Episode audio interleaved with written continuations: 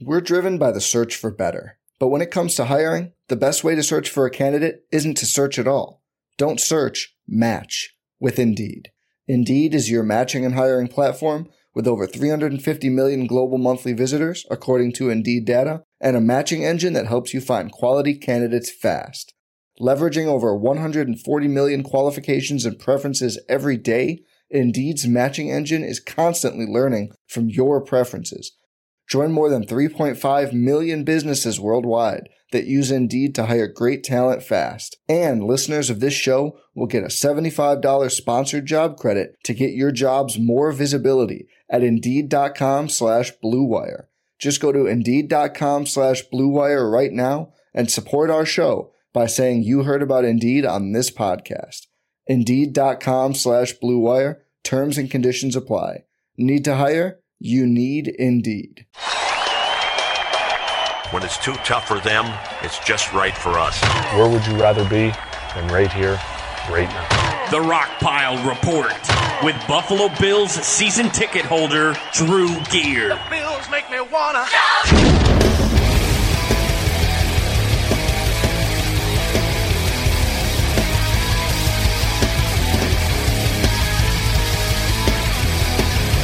Uh, I'm going to go Rex Ryan, though, as a coach. Okay. Who's going to get out of the doghouse. He talks about defense being the family business in the Ryan family. We got his brother Rob coming in there with him. I think they try and honor their father, recently passed away, Buddy Ryan, with a big time turnaround for that Bills defense. Hey, everybody, welcome to the Rockpile Report.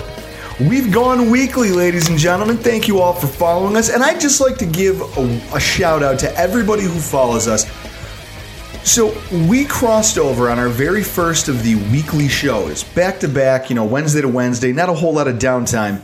We broke a hundred downloads. Third time we've done that. Mm, I would believe Reid Ferguson had a lot to do with it. He's got a lot of followers on Twitter. Well, as he should. The guy's going to be a badass. I can't wait to. I can't wait to watch him just fighting it out with Garrison Sanborn for the Snapping long, footballs. for the starting long snapping position. But guys, in, in all seriousness, I very much appreciate the support, and you know, for those of you who are fans of the show, stick around because this year we've got a lot of big things coming. Okay, it's exactly. It's going to be a Bills lot of fun. Fanatics, BF.com.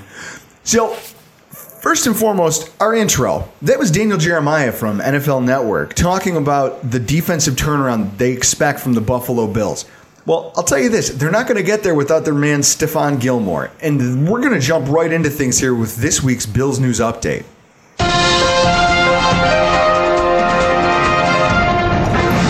Now, according to Josina Anderson of ESPN, Stephon Gilmore does not intend to strip, strip to skip training camp this offseason. He's got no leverage. He doesn't. And even though he doesn't have the long term contract in place, you know, he's been quoted as saying, I'm going to compete whenever I get there. I'm going to compete. I'm going to work on my craft in training camp and carry that over into the season. Have a great year and see what happens. He also stated via Twitter, I know what I am. It will happen eventually. Now, it mm, obviously meaning a long term contract either here or somewhere else in the NFL. I think that that's the perfect attitude. He he really doesn't have. A, it's the perfect attitude to bring into this situation, but I also think it's the only point for him to take. You know, he can try to hold out, but he doesn't have any leverage. It's not like we have any reason to pay him any more than he's currently. He can't force us into signing him to an extension. No, any any It's not like he's franchise tag. any athlete in their contract year shows up to perform. Mm-hmm. I'm expecting Gilmore to have a huge year. And if you want to break it down with Tyrod and Stephon, whoever has a better year and a better contribution to the team, then you should keep that person. I think it's worth noting because you're talking about this as a Tyrod versus Stephon thing, which a lot of people have. Whaley could, in theory, sign Tyrod to an extension midseason and then next offseason use the franchise tag on Gilmore to extend this drama into next offseason. But either way, it'll be good to have Gilmore back in the fold this season as we try to get our defense to rebound from last year's just, I mean, mediocre all the way around showing. Per rotoworld.com, Marcus Easley is close to completing his rehab and joining the team for training camp. you know, for everyone out there who might have forgotten about this guy, because not, I don't think I've seen anything about Marcus Easley in the news recently, but I was thinking about him the other night. So I hit, I went to Google and just started Googling news articles about Marcus, Marcus Easley, and I came across this one from the staff at Roto World. For everyone who forgot, Easley suffered a just a gruesome knee injury last season when he dislocated his kneecap and then broke his knee in three places in that December game against Dallas. You know, talk about just a gut shot. It's a meaningless game at the end of the season, and one of your standouts, He's our best special team. best special teamer all the way around, one of your standouts just gets this horrific injury. But now, per their website, you know, rotoworld.com, their writers claim that Bill's doctors have found his knee to now be structurally sound, and he's in the last leg of his rehab. They're actually slating him right now tentatively to join the team for at least some part of training camp in the run up to the off, eh, to the off season. My guess is that they're going to the announcement's going to come out any day now that he's going to start on the pup list. I expect that because it gives them the ability to not have to throw him in right at the beginning of the season. I I think it's best for him to go that road, and I think it's best for the team to take that approach, kind of like with Leodis McKelvin last year. I Yep. think that that's the way to approach it with this guy because when he's on the field and he's healthy, he is an all star on special teams, and our special teams units need to be better. If we've learned anything this offseason from our training staff, it's to not trust our doctors based on the Shaq Lawson situation and how old our training staff is. Well, whatever the case is, I'm just glad to hear that Marcus Easley's feeling better. I mean, that he's getting on the right track and that we might get to see him in a Bills jersey because with him on the field, we're a better team. And I'll drink to that. Yeah, we're even better on special teams with him. And then this past week, Richie Incognito appeared on the Colin Cowherd show. Live on the couch. And while a lot of the conversation focused on Richie and his road out of and then back into the NFL, there was an awesome moment where he called out Colin Cowherd. I do have a bone to pick with you, though, ahead, and it comes from Twitter. I hear you're a Buffalo basher. I hear you're always on my Buffalo Bills. I'm on Rex. Why are you on my guy Rex? Why are you on my guy Rex? I'm not a guarantee guy. Okay. He's a guarantee guy. Want to use guys too. He's a little bit of a used guys. I like my players to be tough guys. I Mhm. like my coaches to be a little more academic. I love Rex. I know Rex, all and, players and, do. and you know what? The biggest thing I could say about Rex is he's a lot different with the media than he is with us. How is he with you? He is straightforward, fun loving. His spirit is infectious. Rex always has a smile on his face. And uh, Rex is a straight shooter. I've played for a lot of coaches in this league that are scared of their own shadow. And Rex is definitely not that. And, um, you know, Rex does all the stuff in the media and he takes a ton of heat. But what he does is he takes the heat off of us. You're talking about Rex. You're not talking about me. That's Richie Incognito on the herd with Colin Cowherd, Fox Sports Radio. I'll say this: if nothing more, it's a little bit of insight as to why Rex's players will go to the mat for him because he stands up for them. He says, "Listen, I'm going to go make it. I'm going to go make an ass out of myself in front of the cameras. I know I'm doing it. I know what I'm going to say probably isn't the smartest thing in the entire world. I'm going to piss off a lot of people." But no one's going to be sniffing around here asking you questions, Richie, or you know, Cordy. It's your contract year, and people are going to be coming around asking you what's going on with this and what's going on with your contract, and do you expect an extension? Yada yada yada. You won't hear those questions because Rex just makes himself a magnet for all of that negativity, and he pulls it away from the rest of the team. And I think that that's why his players are willing to go to war for him. Yeah, we'll see that this year with Tyrod and Gilmore and their contracts. And not only that, but I, I want to say that I like, I, I've always liked Richie Incognito. Okay, a lot of people haven't. I remember when he was he was playing for the Rams. There was a game where Richie Incognito got into a fight. He got two back to back, and in this interview with Colin Cowherd, he even spoke to that. You know, he said he was sick uh, during a bit that he, they were talking about playing for the Rams. He said he was sick of being a part of a terrible football team. They weren't winning football games. They were poorly coached. Steve Spagnuolo was their coach, and it was his first stint as a HC. So he'd never really had that experience. And when he talks about coaches that are scared of their own shadow, I guarantee you Spagnuolo is one of the guys he was talking about because that's he was his first year. He didn't know what to expect, and he was clearly in over his head. His teams went one in fifteen and two and fourteen.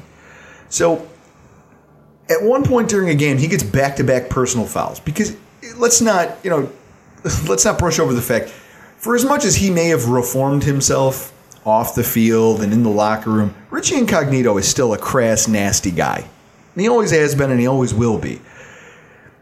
He's out there, he draws back to back personal fouls, and they pull him off the field because, I don't know, Spagnuolo thought he was going to teach him a lesson, you know, show him up.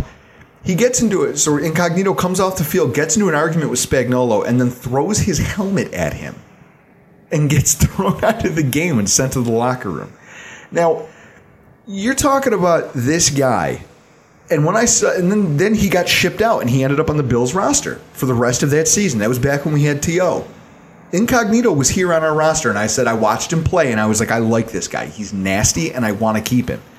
We let him walk once. We brought him back, and look at what he's doing. The guy is a Pro Bowl level talent, and if he can just keep it together mentally, mentally, he's he's one of the better guards in football.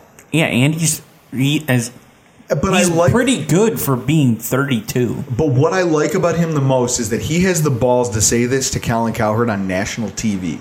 But would you expect anything less from Richie? No. I mean, Colin had to kind of figure he was going to call him out.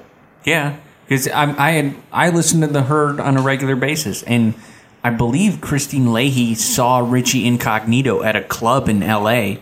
and right there on the spot said, "Hey, why don't you come on and join us on the couch for the herd?" and the day before, Colin Cowherd was saying, like, you know, I'm not going to be, you know, buddy buddy with him. You know, I'm going to ask him about his situation with Jonathan Martin and ask some tough questions. All I know is I think there's a reason Richie re-signed here, and I think a lot of it has to do with Rex Ryan. Because clearly that guy, they, he just gets it. He's the He- ultimate player's coach. And if there was ever a player that would respond to that type of coaching, it's Richie Incognito. And then this week, guys, we want to talk about Bills Fanatics Spotlight. All right. This week, the guys from the Bills Fanatics Barbershop, okay? We had Rico on with Pierre, and they were talking a little bit about um, you know, just, just some different Bills topics this week. Two of them were kind of hot button. One of them, Stephon Gilmore, which is the ongoing conversation because there's nothing new happening right now. And also, they got together to talk about Fred Jackson rejoining the Buffalo Bills. It's, it's really interesting. Why don't you give it a listen here? Let- Let's look at it from this point too. Let's look at it from this point. You don't feel that, and you know this. I know you know this. You don't feel that Fred Jackson's like, yo, fuck Buffalo. They fucking betrayed me. I ain't fucking going back. All this, all these fat, fuck them. I ain't coming back. You don't think he's thinking that because they did him dirty. They did not do him dirty. Yeah, no, they said, hey Fred, hey Fred, check this out. You a veteran. You ain't got nothing to worry about, homie. So just chill, relax, ice that hamstring. You'll be good. Just rest up. We're gonna let the young bucks, yo, go at it. Preseason comes, hits a 41 yarder. He's feeling like, yo, I just proved that I'm fucking worthy enough to be on this team. Hey, uh, Fred, you got your playbook? Come on over with us. what? Come on over. What? Did they give me a new playbook? They gave me an iPad? Hey, little guy, uh, check this out. Uh, you're gonna, we're gonna, we're gonna let you go. Uh, you and Danielle, Danielle Jackson and the kids, and uh, I mean, you've been great for Buffalo. Inside, he's like, "You motherfuckers, you gonna do this to me?" Inside, he's like Denzel Washington on training day. You gonna do this to me? That's exactly what he's thinking about. But he's he's playing it cool. He's got to be professional, right? Oh, okay. But he's furious inside. So you think he's gonna come back to Buffalo in in, front of Whaley because he has he's got he's feeling some type of way with Whaley. You know that. Nah, He's not gonna come back. So we can do all this talking and jiving and chit chatting. That nigga ain't coming back. Let me let me drop a stat on you real quick. Um, Pro Football uh, Focus, you know they, they they do rankings on every single player from O line to corner to punter to whatever. They have Gilly ranked tenth, the tenth best cornerback, and they have his counterpart, his next door neighbor, Darby, rookie, as fourth. Okay, perfect. You know what? Let's stop right there. Talk. Would you pay? Would you pay Darby right now fourteen million? Right now. Come on, man, that's silly. We he only has one year under his belt. Exactly. That's my point. So to sit there and say that, you know what? Hey, you know Darby this, Darby that. You know Darby's good, but I have to see. You know Gilmore has been playing somewhat at a high level for Okay, what, you know, okay. three or four years now. And then we have those rookies that we signed in, and we have uh, Sterling Moore that's making a name for himself. Corey White making a name for himself. You know, my man Mario Butler, he's still he's still in the house. So like, it's, you know, I have to plug my man in. It's not like these guys are garbage. You mean like these guys can play. Listen, You know what I'm saying? listen. Until they prove themselves, they garbage to me. That's Oh, how I've always been. I've Oh. always been. Because, for example, for example, right? So we're talking about Gilmore, talking about Darby, right? And then all of a sudden, in OTAs, what happened? In OTAs, who got all the hype? Okay. Kevon Seymour, right? Yep. And everyone's saying, yo, fuck Gilmore. We can just put fucking Seymour in there. Like, hold on, dog. We don't know Seymour is, is good or not. You know what I'm Uh, saying? Show me first. Let's let's just say this: a lot of fans like to jump. A lot of fans like to jump to conclusion. Would you agree? Including you. oh, relax, relax, including me. You can find that and more of their audio at uh, BillsFanaticsBF.com, also on their YouTube channel, Bills Fanatics BF. and you can find their Facebook page, uh, Bills Fanatics. I think that there's a lot of interesting content there. Um, first of all, the Denzel Washington line had me dying. I was at work listening to it. I don't think that there's a chance Whaley would ever bring back Fred Jackson because if he does, it makes him look bad. It makes him look bad. It's him admitting that he screwed up letting him go. That'll never happen. I don't even want Reggie Bush here. No, God, no. No. And we're going to talk about that all a little bit later in the show because this week we have a special guest. Uh, Gary Smith is going to, from AFC East Bros podcast, is going to join us. But and we're going to get into a little bit of that. But ultimately, I don't think he has a place here, and neither does Reggie Bush. If Reggie Bush is here, I still don't want him here stealing reps from our young talent. Second off, I think it's you know the Gilmore debate. It continues to go on as to whether or not Gilmore is truly an elite talent, or whether the Bills would be okay without him on the roster based on Darby's performance. He's top ten. Well, here's what I will say: you talk to Darby about it, you put a microphone in front of the kid, he sounds pretty confident in himself. We have a huge chip on our shoulder because, you know, we don't want to repeat that. We want to be in the top and everything. So when we go out there, we try to work as hard as possible. Communication is the key, and we make sure we stay on top of that. I've seen a lot my first year. I'm more comfortable with recognizing formations and just communication wise with the vets and guys on the field. So I know where most of my help coming from. I know when I don't have help. So that'll help me play more comfortably. I'm pretty comfortable in my press. So this OTAs, I wanted to like work on my off a lot more. Cause you know, we don't be off as much, but that's something I want to be comfortable in as well. All of that audio came from BuffaloBills.com. Clearly, the guy's confident in his own abilities, and he's already thinking, he's in that veteran mindset already. He's like, this is what I know I'm good at, but I want to get better. I want to keep working. I'm going to keep getting better at this. He's like, I'm already feeling more comfortable. The guy is feeling himself, and you have to love that. As a Bills fan, you got to love the fact that this kid who came out second round draft pick, I'll tell you, I was out of town when we, during the second round of the draft. I missed it. My phone wasn't on me all day. I finally get back to camp. I start going through my cell phone. Long, long ass kayak trip. I get back to my phone and I've got 42 text messages. Most of my friends are just bitching up a storm about, oh, we took some small cornerback. Oh, we blew this draft. Oh, blah, blah, blah. No, we didn't. You know what? And I and what I said to everyone, I was like, everyone, just hang on because A, you can never have enough cornerbacks. Never. And B, the kid, after I got to see a little bit of him, because he wasn't a guy I was paying any attention to pre-draft, I'll admit it. I went back and watched some of the tape on him, and he looked he looked like he could be serviceable at the NFL level. I didn't know he was going to have that good of a season, but I was like, this guy may be a productive member of this team. So let's not bash the pick. My biggest pet peeve of college cornerbacks that are coming into the NFL draft is when draft pundits and analysts talk about they only had two interceptions. Dog, That- God, I- that annoy- that cover- annoys me. The thing is, if you're a good enough cover Annoys corner, me. People stop throwing at you. They just- Exactly. people stop. People, and then if they do He throw didn't you get a thrown ball, at at FSU. and if they do throw at you, it's a ball that they're praying that their guy can catch that your guy can't. They're just going to throw that back shoulder fade, and if they miss, they miss. They're not going to let that because they know that cornerback is good enough to get it. I like the fact that Darby started his season last year with a pick against the Colts. It was Against fantastic. luck. And then you talk to the coaching staff. The coaching staff does nothing but rave about this guy. Here's some audio from Rob Ryan talking about Darby. It's uh, going to be really hard to play much better than he did last year. I mean, I saw him on the tape. I've seen all the tape. Uh, the guy's a fantastic corner. I mean, it's it's amazing. The young man, he'll work on his craft every day. Hey, he's got he per, uh, perceived. I want to do this. I want to play this better, and that kid's out there working on it. I mean, everyone's talking about him. You know, BuffaloBills.com. You can go there and find just volumes of coaches raving about this kid. At the end of the day, he could be something special. But I'm I'm kind of you know I'm kind of almost with Pierre on this. Don't let's I don't want to get stuck in this mindset of okay the kid had one really great season. He's going to come out this year. We'll wait and see. Yeah, If you he's should have that about because- Tyrod, Because too. if he's great, if he's great, then who knows? Maybe the front office makes the decision to spend their cap dollars elsewhere. They said they say, okay, we already have an elite cornerback on a contract for two more years. Why spend top dollar? We can go out and draft another good one, or we can go out and get another decent one in free agency, whatever the case may be. Or Kevon Seymour has a decent year. Who knows? Because he was talked up in OTAs. But at the same time, if Darby struggle, struggles, now you're faced with a situation where you have the defense is what's going to win. You know, when you play the style of football we do, your defense is going to carry you to victories.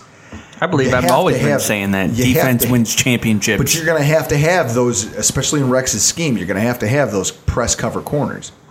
And so it's going to be interesting because I think Darby's season, not even so much Gilmore's season, but Darby's season is actually going to impact what we do with Stephon Gilmore. Everybody, we got a real treat for you all tonight. Here to discuss the, uh, you know, we're going to compare and contrast the 2015 training camp roster to the 2016 training camp roster. I couldn't think of anybody better to do it do it with than our fellow Bills fan, Arcade Collector. Donut Connoisseur. AFC East Bros Podcast. Gary Smith. Let's get ready to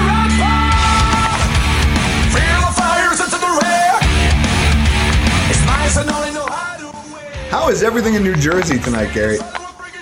Everything New Jersey is going swell. I mean, the weather's beautiful. It's hot out here, but you know what? Uh, We're enjoying it. What do you guys have you guys gotten any rain at all? It's dry as a bone over here. We're actually supposed to get some rain on my birthday on Friday. We're supposed to get a pretty nasty thunderstorm. So Oh, that sucks. No, no, no hanging out on a patio for you, I guess. no hanging on the patio, man, for me. That sucks. So yeah. So I just want to bring up a point before we even you know start talking about football here. Oh, here we go. so I have to ask arcade games in your garage. You guys recently did like a live cast thing on Facebook, you and your brother, for your podcast. And I noticed as you guys were panning around, you have just an absolute shitload of arcade Yeah. games. Is that is that your garage? That's my garage. That's my man cave, and you know, I, I really gotta give credit to one of my best friends, Matt Dombrowski. Man, he helped me lug every single one of those games. From we went from Connecticut, we went from Pennsylvania to, to pick these games up, and really, I'm I'm on Craigslist every day looking for a deal. So So, out of all of the games you have now, I, I know that there was some footage of you and your brother playing NFL Blitz. What is Okay. your what outside of that? What is your favorite game besides Blitz? Well, I'll tell you right now, favorite game to, to play is definitely uh, Marvel vs. Capcom 2. But my prized possession is an arcade game. If you guys don't know this, look it up. It's called Arm Champs 2. Okay, it was an arm wrestling game. Came out in '92, and I called. I'm not even lying, to you, Drew. I called maybe over 300 arcade dealers to get this game. I listen. You've seen the photo of on me on Twitter. I lifted all these weights to get my revenge. All right. I had a score to settle when I was seven years old with this arcade machine.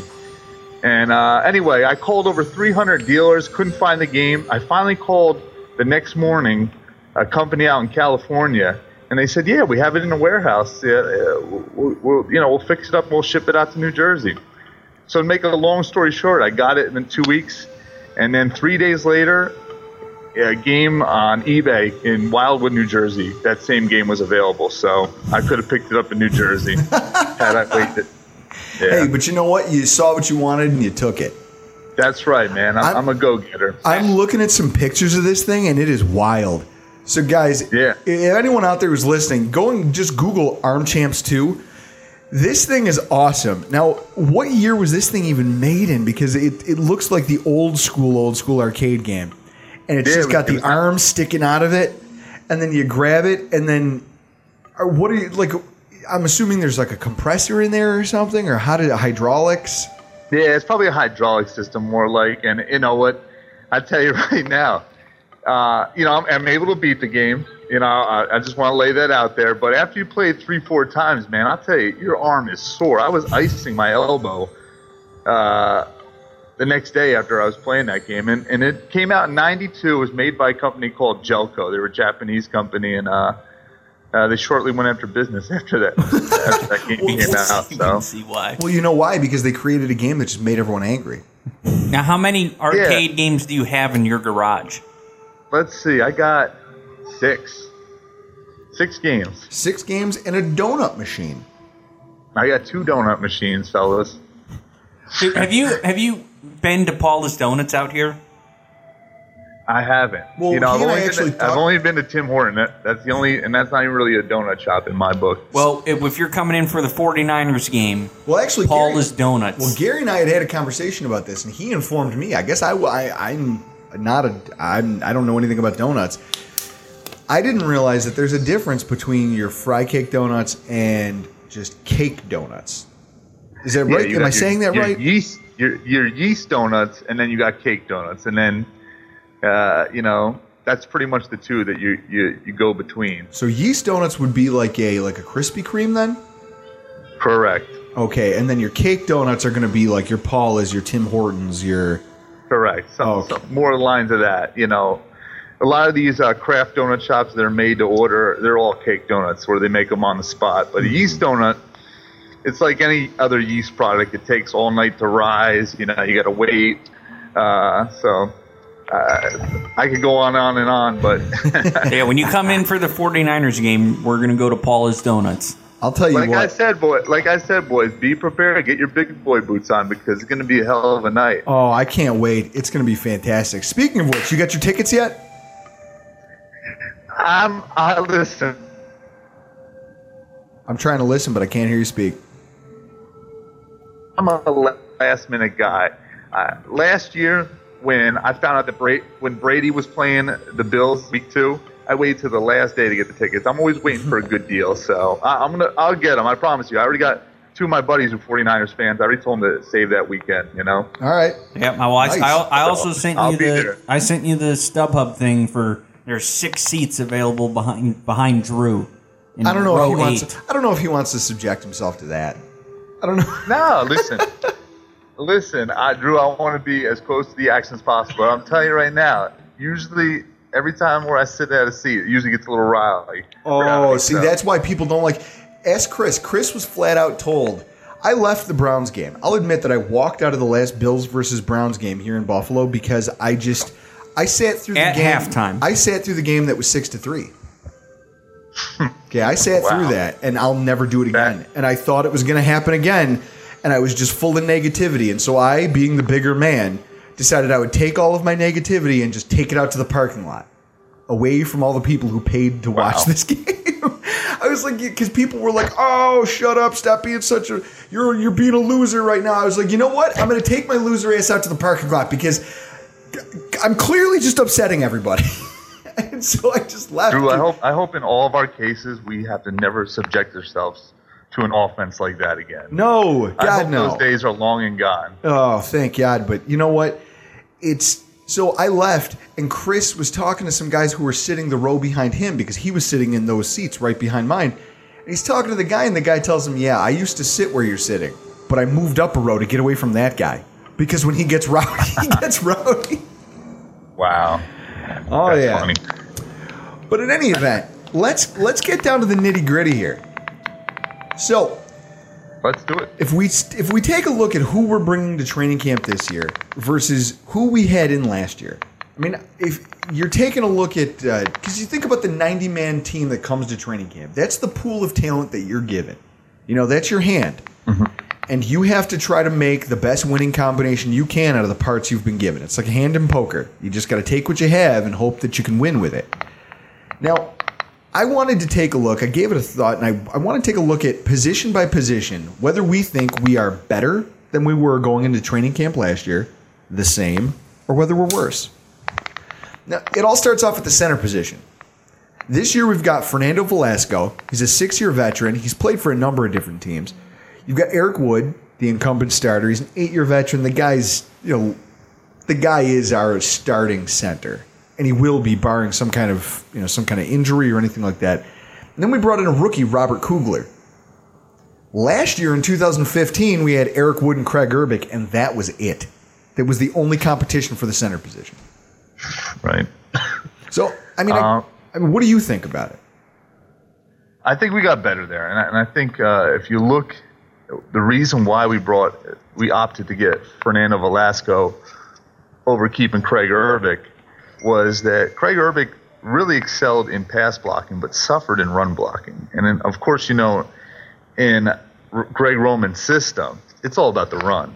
And Fernando Velasco is an excellent run blocker. I mean, I'm not. I hate to always pound my fist about Pro Football Focus. A lot of people uh, live and die by that. I'm not one of those guys. I think it doesn't tell the whole tape because there's a huge flaw to Pro Football Focus. They simply don't know what the offense or the defense what they're supposed to be doing at any given time. So, but either way, they grab they graded Fernando Velasco very high in the run block, and and Kraig Urbik was graded very low. So I give the nod to this year's uh, uh, camp as far as going with centers.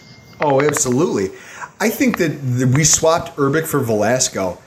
Like you were just saying, Pro Football Focus tends to put things, they just look at the statistics play by play. They don't look at the context of any one given play. You know, some, yeah, they don't. Some guy may have been, some guy may the- have been great at, you know, it may have been a passing play. And some guy says, hey, you know, they're like, oh, hey, he didn't get knocked down. He didn't do anything. Okay, but what kind of passing play is it? If it's a play action, if it's a play action passing play, and his job is to roll his man to the outside so that the quarterback can bootleg, and he doesn't do that successfully, but he doesn't give up a sack, even though he wasn't, and the quarterback has to throw the ball away early. Okay, the quarterback doesn't take a hit. The quarterback got rid of the ball. He he did his job, quote quote unquote, according to Pro Football Focus. He didn't get beat, but he wasn't effective at what he was supposed to be doing within that given play. Right. They don't. They simply don't know the assignment of of the uh, player at any given play. They just know they're just seeing what they could go by film, and in certain aspects they could judge by that. But then, you know, there's certain times you really can't get a gauge on it. So yeah, Yeah, it's, but I think it's easy to declare this year's section of the roster much stronger than last year's. hundred percent. Next, we're going to talk about cornerbacks. This year, we're bringing in. I mean, we lost. I mean, we got a lot of new faces. We lost some players. We gained some players. We lost Ron Brooks.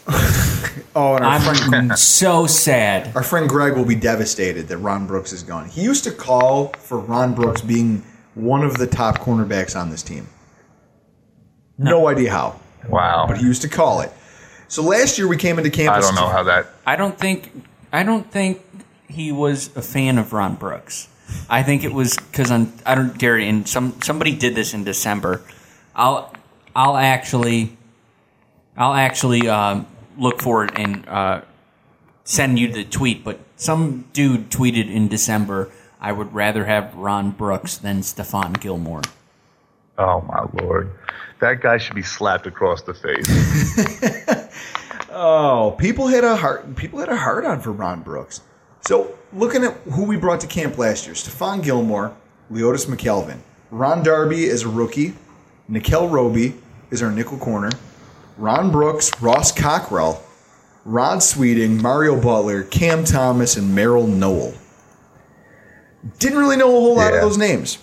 This year we're walking in with Darby in his second year, Butler in his second year, Nickell Robey. Okay, again, the guy's still kind of fighting for that. He's, he's fighting for that. You know, he, he, last year he was going away the incumbent starter at the nickel corner position.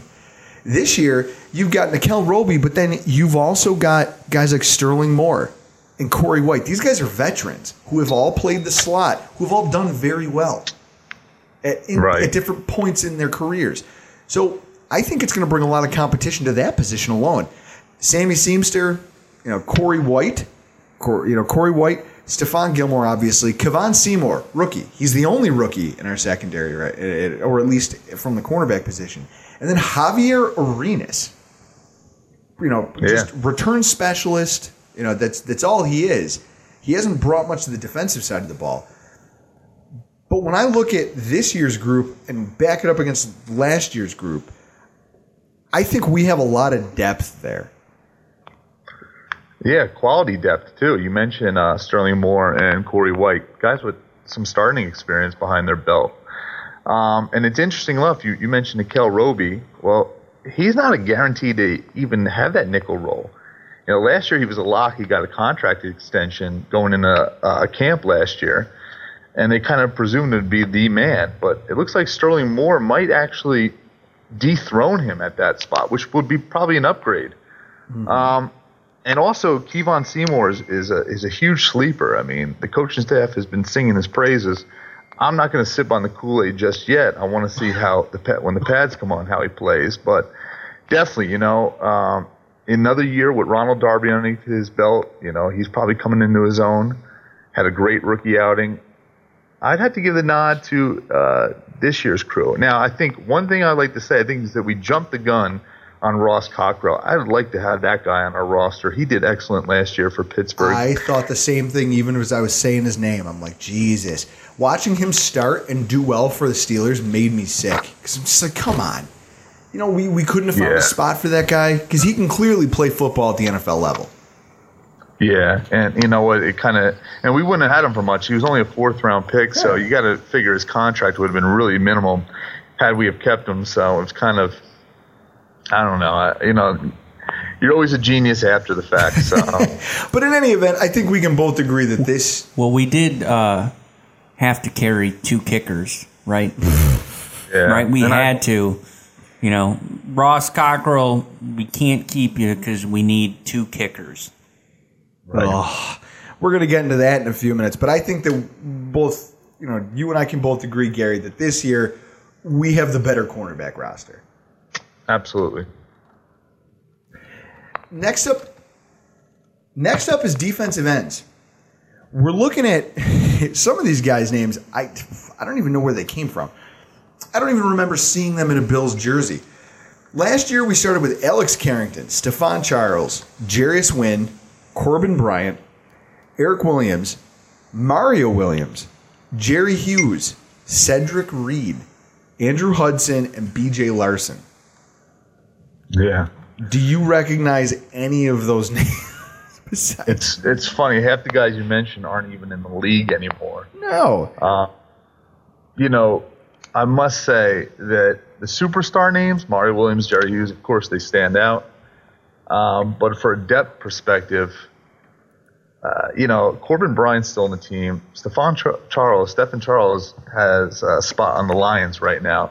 But all the other names you mentioned are out of the league. They don't even have employment right now. So it's I, it's going to be very hard for me to give the nod to last year's defensive ends. Well, I don't know. It's I'll tell you, it's harder for me because the when I take a look at it, here's what I see. Okay. We have some talent. We do. Okay, we have I'm not going to try to argue that. What I will say is that you look at what we lost. Okay, we lost Mario Williams, and for as much as I say, hey, he got lazy on us, he did. There's no defending the way he. There's no defending the way he went about things. There's no defending just how he approached the the meat of the season, where he basically just quit on us. You know, it's been well documented. Uh, but when you look at when you look at that lineup last year, Jarius Wynn was a decent depth player. Stefan Charles was a decent depth player. All of these guys were good depth to have on the team. Now we're talking about going into this season with, you know, what is it? Douzable, Lavar Edwards, We've got Cedric Reed. He's still here. Max Valles. I don't know. He's been in the league for a year, I guess. Jerry Hughes and Shaq Lawson. There's two names out of that entire list that I expect to make the team, and one of them won't be playing for the first six games. Yeah, but you know what? Uh, in in this year's roster, eh, the names that you mentioned right there, you know, these guys though they've been in the league, they've had some uh, playing time, they've been on a 53 man roster. B.J. Larsen, uh, you know, I think his only stop was Buffalo. Mm-hmm. Uh, you know, so to me, it, it's this is almost like a wash. You can almost say in, in this year's uh, category. Also, it's going to be interesting to see whether we're going to plug Jerel Worthy as a defensive end in the three-four. Uh, Leger Douzable, a lot of people might not be familiar with that name, but he, had, he spent a lot of time at Rex in New York. So to me, that's a great depth guy that we got there. Um, you know, I'd have to give the nod to this year's roster. See, I'm giving it to last year's, and I'll tell you why. Oh, here we go. And and so this is where we get this is where we get divisive. The group looks different. I think a lot of it has to do with the change in philosophy, defensive scheme. Okay, last year he Right. tried to do this blending thing where he was going to blend the four three with his idea of a three four, and he was going to mix all this stuff together. Which is why we're carrying fewer DEs than we were last year. Whoa, you were right over there? Yeah, I'm here. Sorry. Sounds like you're attending a a- rave. No, no, my I don't know, my phone's cutting out. I'm here. Oh, okay. So, yeah, I think ultimately the pickup of Shaq Lawson doesn't wash out the pickup of you know the loss of Mario. Even if Mario was half-assing things, when he's at his when he's on, he's on. We don't know what Shaq Lawson is, and he's hurt. So that leaves us with one effective rush D end, and I don't see. I mean, I think if we had to, I almost, the way I look at some of these DMs on our current training camp roster is that we may have to keep them, not even because we want them, just because we need them for the scheme. Yeah, uh, I mean, but but can you say the same about last year's? I mean, like I said, Alex Carrington, he hasn't been picked up. Jarius Wynn, he hasn't been picked up. Uh, I mean, those guys were, were roster spots last year, so you know it's almost the same scenario. It's that's why I said I'd I'd pull most most close to the side as being a wash than actual last year pulling it towards them. I don't know. I, I might be being a little optimistic, but uh, to me, I didn't think that last year's depth chart going into camp was that great as far as the DN spot. All right. Well, from what I can see right here, just looking at this, we're never going to agree on it. I think we're weak. You think we're all right. We're going to move on to defensive tackles. Okay. So so far we've agreed that in what is it, three different positions of the roster, we're pretty good. Now center, quarterbacks. You think we're good on defensive end. I think we're worse. So right now it's two to one. You know, we, we agree, disagree. Defensive tackles. Defensive tackle is where it gets really interesting because last year we walked into camp. Here's the here's this illustrious list of names: Marcell Dareus, Kyle Williams, Andre Fluellen, Jeremy Towns, and some kid named Justin Hamilton. Ah, man, what, what about Red Bryant? We're missing him too. Red He was on the ro- he was on the roster and he was excused like the second week. like Yeah, the second was, week uh, of training camp, he got kicked out. And then Yeah, he his almost, best days are behind him. And Um, he went to play for the Patriots and almost made the Super Bowl, though. That's fine. yeah, right. What a jerk off. No, he was actually uh, he was on the Cardinals last year. Was he? Yeah, that's what he was on. So, but either way, uh, you know, not not really effective names when you're when you're counting those guys. And um, the only thing you could say is that yeah, you had a more youthful Kyle Williams la- going into co- camp last year. Maybe you could give uh, make that argument. But as far as there's no really comparison coming into this year with Adolphus Washington. Uh, I mentioned Jerel Worthy. We don't know where he's going to play. I do like T.J. Barnes, uh, the big nose tackle. I, if we could get something out of him, you know, oh, kind of awaken a sleeping giant. Uh, you know, maybe that's a good depth guy right there behind Marcell Dareus. I think well, I think the guy everybody's sleeping on is Justin Zimmer. I really do. But see, I, I peg him more of as, and this is where it gets tricky because I have him fitted as a three-four defensive end. I just can't see him and he was also a defensive end in college. I just don't see him playing uh, a nose tackle or defensive tackle role. Maybe in a three third downs is like a gap shooting uh, defensive tackle because he has good speed, but uh, he'll probably be a three four defensive end. Well, if you look at what they went out and did, okay, now in 2015, we only had two players at camp that could be referred to as impact players. Okay, that's where I'm going to start my whole argument for this. We only had two guys who you could say were impact. Andre Fluellen, he's the only other name I know, and that's just because he's been around the NFL. Kyle Yeah, Williams I mean, went down, yeah. and you saw our you saw our defense suffer when Kyle Williams left. All of a sudden, we didn't Uh, have that penetrating de- interior lineman, and it just killed. That on top of the linebacker injuries just crushed whatever Rex was trying to do with this scheme.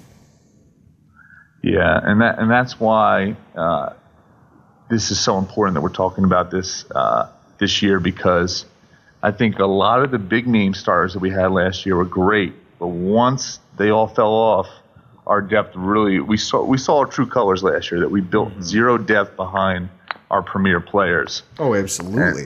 I'm, I'm I will 100% agree with that. I think I think Kyle Williams' injury last season is what led to Adolphus Washington being drafted. Well, plus plus the draft this year, D tackle was by far the deepest position in the draft. So knowing that Kyle Williams is at the end of his career, if you could get a, ta- a defensive tackle in the third round that has first to second round, a first to second round grade, take him. I mean, you're also talking about Kyle Williams has an eight million dollar cap hit next season. Yeah, I don't. I don't expect Kyle Williams to be back after this year. I know a lot of Bills fans are going to give me flack for that, but really, I mean, unless something can be reworked, uh, you know, and Kyle Williams has, has had a tremendous career with the team, but you, you know, uh, Sal Capaccio was very vocal about this as well. This might be his last ride with the Buffalo Bills, and you know, Adolphus Washington is waiting in the woodworks. I really like the pick. Uh, you put on uh, the Northern Illinois tape when he played them. Well, you you would just be like, oh my god, this is a guy who's a first round pick. What He division is in Northern Iowa? Are they a part of like Division One or two? Or yeah, they're- they're- are they a high they're a- school team? No, Northern Northern Illinois is actually, uh, you know, they they they're comparable teams like Tulsa, Hawaii. You know, they're not Premier premier. teams. di- Yeah, Yeah. They're, they're not standout teams, but at the same time, they're good teams. Eh, they're, But they're Nor- D1 teams that are can hold their own in some spots. They're collegiate teams that get seen on ESPN eight, the Ocho. so in any ESPN Deportes. What I see is this: we've got a good mix now with our defensive tackle, and you know what? You're right. Some of these guys might slot in as tweeners. You know, they, they're not. I mean, I think Jerel Worthy. I think if there's any role Jerel Worthy can finally fill, it's coming in here and being just a zero technique D lineman. I mean, he's a big guy and he's got a low center of gravity. The thing that has killed him is that he has zero push. You know, he, he he's not the guy who's going to move your pocket. But when you have defensive ends like Kyle Williams and Dareus and hopefully Adolphus Washington and guys like Justin Zimmer who might slide over, like you were saying, into the DN spot, if a guy like Jerel Worthy can come in and show that he can anchor that line, it means the other guys can go do what they do best, which is disrupt and uh, penetrate. I Yeah. think that we've got high end talent, we've got young vets, we've got rookies that have upside. I, I, I think that they learned from their mistakes last season and that they bolstered their depth at this. Now it's going to be really interesting to see how this, you know, the depth chart washes out. Absolutely. Fullback. How do you feel about fullback? One of the one of the most underrated positions in football. Okay. Last year, Jerome Felton and John Connor, the Terminator. This year, Jerome Felton and Glenn Gronkowski. Yeah, I mean, you know what? Uh, the difference is that last year you had two traditional fullbacks on the roster, guys that are just sledgehammers, and this year you got you plug in Glenn Gronkowski, who gives you kind of a passing element. And uh, you know, a lot of Bills insiders believe that Jerome Felton's the odd man out because you know, let's face it. I mean, we didn't use him that often. Uh, especially when LeSean McCoy was in the game. You know, LeSean McCoy has played his career without having a fullback. Uh, we actually so- talked about that with um. So when we did our podcast about a month ago with Eric Turner, I don't know if you've ever seen it. We've been pumping it a little bit. Cover1.net. Yeah, Eric, Eric does excellent work. So he and I were talking about it, and we discussed the fact that Jerome Felton came in here as a former Pro Bowler at tight end, at tight end, at fullback, and everyone expected him to just have that like immediate impact. He's going to show his value, and he's going to really help our run game. The problem is, is Yeah. that he was he was blocking. Okay, he spent the the prime of his career blocking for Adrian Peterson. Adrian Peterson's probably one of the most elite running backs of all time. Top five all time. I'd say top five all time.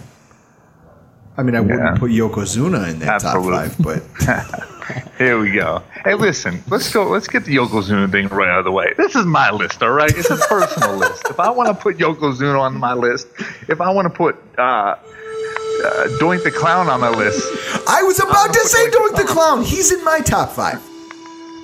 Well, there you go. Doink the Clown is in my top five, and that's only because Is that the original Doink the Clown as a heel? 'Cause Yep, That was the yep. only time not it the worked. good Doink the Clown, not when he had Dink, and not when you have to have Doink the Clown as the bad guy Doink the Clown because you know what he made it interesting because every now and again he'd get dark and he would win a match or two and you'd be like, damn, Doink the Clown. Yeah, yeah. He was. Uh, I like the. I like the heel Doink the Clown. I would honestly, especially that uh, that dark intro music he had. It was. Mhm. It was class. Oh yeah. But so in any event, you want to talk about he spent the prime of his career blocking for Adrian Peterson. So yeah, Adrian Peterson can do a lot of different things, but he's an upright downhill runner. The thing Yeah. we talked about was that McCoy is a creator. McCoy is what we were hoping CJ Spiller was going to be. You know, we got a guy who, once you get him out in space, he's got the lateral agility to set up his own runs. He doesn't need a fullback. And the prob I think the part of the problem with a traditional fullback role trying to block for a running back like that is that LeSean McCoy has great vision. So when he when he starts a run, there's a scripted way the play is supposed to go. and that's the way Felton goes. And that's the way Felton goes. He flows with the play. But LeSean McCoy at any given moment can see what he sees and make a cut and run the opposite direction. If that's what he sees, he has the speed to hit the hole and keep driving that way for extra yards. And so I think the reason why people are like, oh, well, Felton wasn't effective. No, he's just, he plays a position that this type of running back doesn't need. You know, you there, there's no value to having an extra guy in you know in between the tackles when you snap the ball if your running back won't run behind him. And we'll save money if we cut him. Yeah, it'll, and that's that's the storyline underneath all this. I think that if we were, because I know that if we were to keep Gronkowski and cut Felton, we save 1.5 on the cap that we can roll into next year when obviously we have a lot of big decisions coming up. Yeah, you know what? Uh, the cat really won't matter. It's just it's puzzling because Greg Roman's system. You go back to his days in San Francisco. No one used the fullback more than the 49ers did when, when Greg Roman was the offensive coordinator. Um, but like you said, the conflict is is that LeSean McCoy is such a creative back. He does he's very unorthodox. So he really doesn't need to use a fullback. So it's almost like a complete difference in philosophy. Um, I I wouldn't be surprised, and I really I'm going to say this right now. I wouldn't be surprised if Glenn or Jerome aren't on the roster. I just think with all our running back issues going on right now, and the possibility of Reggie Bush signing, uh, the fullback might be a, a position where the Bills don't think they even need one. No, and that's true. That could absolutely happen. Yeah. So I'm going to say that we're better because of that passing element with with Glenn Gronkowski. I'm going to say we're pretty much the same because I don't think that, like you were alluding to, they could both be gone. I mean, yeah, I think I mean, like I, s- yeah, if you were just gonna, if, on that aspect, of course, I'm gonna say we're pretty much the same. But like I said, I think that Glenn gives you a little bit different than what John and Jerome did last year. Yeah, that's true. So the guard position.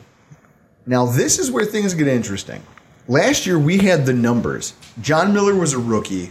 We had Richie Incognito, Cyril Richardson, Daryl Johnson, DJ Morrell, some guy named Alex Cooper, and another guy named William Campbell, who I literally had to Google to figure out who he was, like where he came from, how old he was, find out whether or not he was a You don't rookie. know, you don't know William Campbell from Michigan? Come on. No, I don't know William Campbell from Michigan. He plays he plays he plays too far north for the football that I pay attention to. Uh, okay. Last season, we came into camp, the picture was kind of fuzzy, and we had no idea who our starting guards were going to be. Right? I mean, we they drafted Miller as a third rounder. Richardson had played the year before, but he struggled because he can't. He's just not good at pass protecting at an NFL level. But for, as a run blocker, he's a mauler. Oh, he's he's a mauler. Yeah, no doubt about that. And Incognito was coming back from his, you know, what did he spend a year, year and a half just being exiled from football altogether? Year and a half, yep. So he's coming in off the couch. I mean, I'm sure, obviously he's working out, but he's coming in, to, to use a boxing term, he's coming in off the couch. And we've got a rookie, and we're talking about who is going to grab this starting job. Well, now we're coming into camp this year. We've got second year John Miller, 10th year vet, and Pro Bowler Richie Incognito. A rookie in Jamison Lalk, who I don't expect to stick around. Cyril, Cyril Richardson is back. He's back for another tour. And some guy named Ryan Groy, who I've also never heard of. I think that the fact that we're coming into camp with two, you know, bona fide, hey, we know these are our guys, these are our starters. I think that alone cements that this year's guard pool, even though it's not as deep, you know, there's not as many bodies at the position, but I think we're much better talent wise. Absolutely, and, and you just hope that John Miller could stay healthy. Uh, he was in and out of the lineup last year, um, and you know also the development of the kid. Uh, I look for him to take that next step. He admitted that he was worn out, you know, midway through the season, like most college players are Mhm. when they rookies when they get out of college into the pros. So we're just hoping that John Miller starts to develop a little bit more, and I think he will. You know, he was known as a guy in Louisville who pulled and knocked guys off the ball, and uh, I think he will. And like I said, I like Sir Richardson. I loved him coming out of Baylor. He ran a they ran a gimmick offense out of Baylor, so he was asked to do very limited things. But uh, there's no mistaking that Aaron Cromer is one of the best offensive line coaches in the game. And you could look at his history with the New Orleans Saints, from Carl Nicks to Jahri Evans to uh, Jermon Bushrod. Those, all those guys made Pro Bowls under Aaron Cromer. I saw So, that we um, hired hope- his son. Did we? That's what I I could swear on Pro Football Talk that they had something about. Uh, well, just don't just don't leave your beach chairs around both of them at the same time. you Oh know? Jesus, that was the best. Chris used to have this drop he would play, and it was just Will Ferrell yelling, "I'll murder your family." Anytime we bring up Aaron Cromer, he Yeah, two thirty this afternoon. Uh, Pro Football Talk. Bills hires son of offensive line coach Aaron Cromer. I'll tell you. You know what I think would be the ultimate coup here, though, is that if we can just get Cyril Richardson to learn how to be a depth player at the guard position, and I think that the reason they didn't bring in more guards is because they're looking for him to take that next step. If he can provide some depth, this position might be better now than it has been in the last four or five years. Yeah, uh, and like I said, if Cyril Richardson is is a good run blocker, he he's. I mean, you got to turn. There's a montage of him on YouTube of just him blowing guys off the ball back in Baylor, including former first round pick Malcom Brown. The only thing is that we're not fooling anyone. If if he's coming in the game, it's usually going to be a run. So if he could improve on his pass blocking, I think we could fool a lot of teams by using him. And, and you know, last year Greg Roman liked to use that sixth offensive lineman in the game. Uh, he used it with huge- Quan. He's a huge believer in, you know, for as many teams that, you know, they like the run blocking tight end because it, it makes the defense think, hey, what if that guy goes out for a pass? Roman's one of those guys who likes to load up the line, show you his hand. He's like, look it, I'm coming. I'm gonna I'm clearly coming at you. Get ready for it. Try and Yep. stop me. And I mean, we weren't the number one rushing team in the NFL for nothing. Right, exactly, and, and and a lot of it has to do with the talent, the coaching, and and just really uh, the scheme itself. And you know, like you said, uh, Greg Roman's kind of brace and brash and saying, "Hey, this is what we're going to run at you. Just stop it." But teams had a hard time last year doing that. Oh yeah, and I think it's going to get worse. I mean, they do a lot of pin and pull runs. They do a lot of different things, and he his blocking schemes are ingenious. But just the fact that he's willing to commit to just listen, I'm gonna he. You go into a game with the Buffalo Bills, and if I'm a if I'm a defensive coordinator, I go in there. Just I'm telling my players, look it. These guys are going to look to beat you up. They are going to come at you play after play after play after play. And in the third quarter, you guys, that's when you got to put your big boy pants on because you're going to be tired. You're going to be worn, and they're not going to stop coming. We'll just look at what our line did against Houston and J.J. Watt last year. Yeah. Amazing. Neutral, neutralized Watt and just kept running the football. But when it came to Fletcher Cox, different story. Yeah.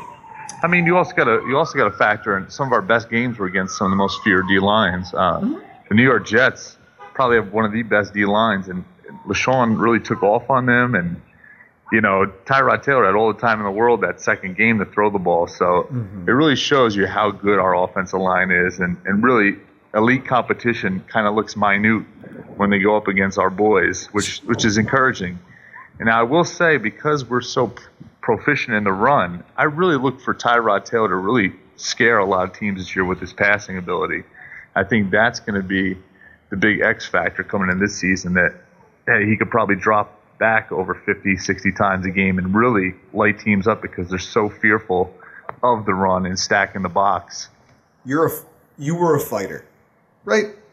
I've, I've, I've done a little bit of amateur boxing. You know, I used to work out with a bunch of guys who boxed. I've worked the bag. I know basic footwork. I know a couple combinations. I've done a little bit of sparring here and there. Right. You know all about setting guys up.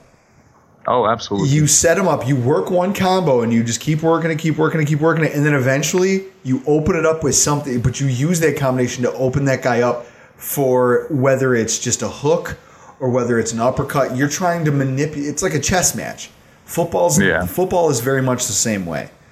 This Right. season, if Tyrod Taylor can make, take that next step and really learn to utilize the whole field, and they get more comfortable with his ability to pass the ball, it can make us lethal because teams have no choice but to respect the fact that we're going to run the ball down their throat, like you were saying.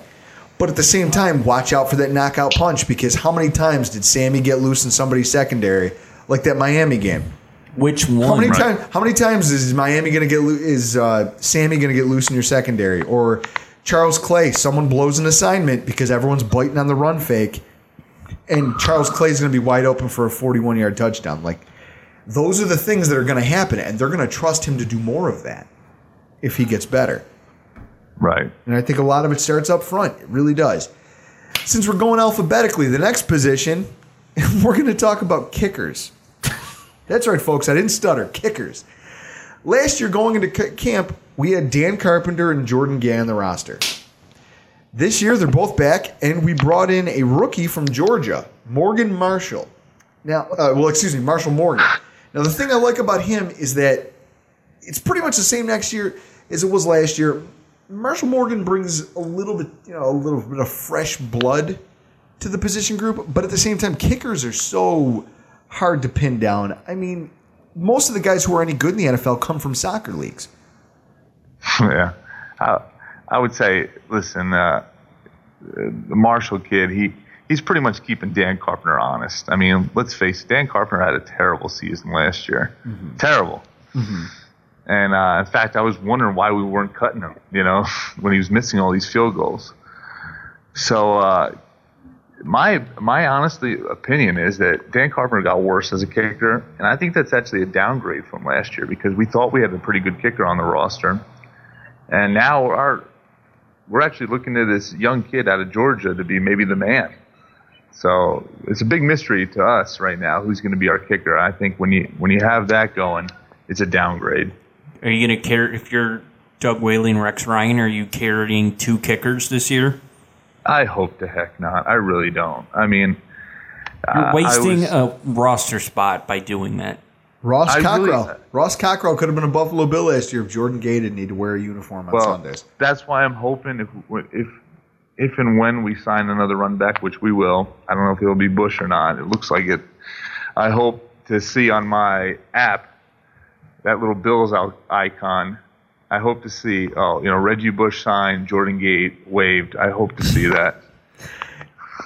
I mean, what I'll say about the kicking position is that Marshall Morgan, it's intriguing. I, I watched him. I watched a lot of Georgia because I'm an SEC guy.